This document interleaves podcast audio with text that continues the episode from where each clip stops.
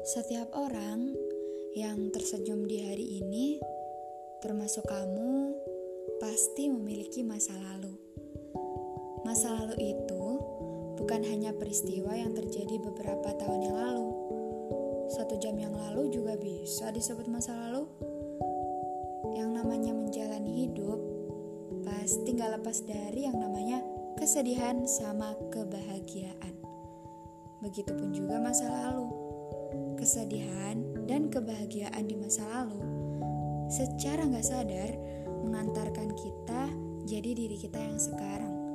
Namun di sini aku akan bahas yang namanya kesedihan di masa lalu. Contohnya, kita pasti pernah kan merasakan kegagalan, gagal dalam hal apa pun deh. Sesaat abis kita dapat kegagalan, rasanya pasti campur aduk. Sedih, kecewa, dan marah sama diri sendiri. Namun, coba kita kembali ke masa kita yang sekarang nih.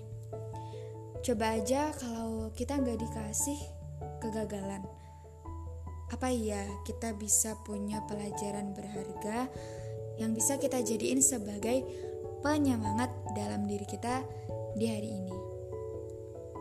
Ibarat sekolah nih ya, kita pasti punya tuh salah satu guru favorit dan kita selalu seneng kalau diajar sama beliau. Dan itu membuat apa yang kita pelajari jadi gampang masuk ke otak kan? Nah, begitu juga dengan masa lalu. Meskipun kesedihan di masa lalu itu jadi bagian yang kalau diingat dan diceritakan sekarang itu selalu bikin kita sedih lagi, tapi mereka justru adalah pelajaran yang paling berbekas di dalam diri kita.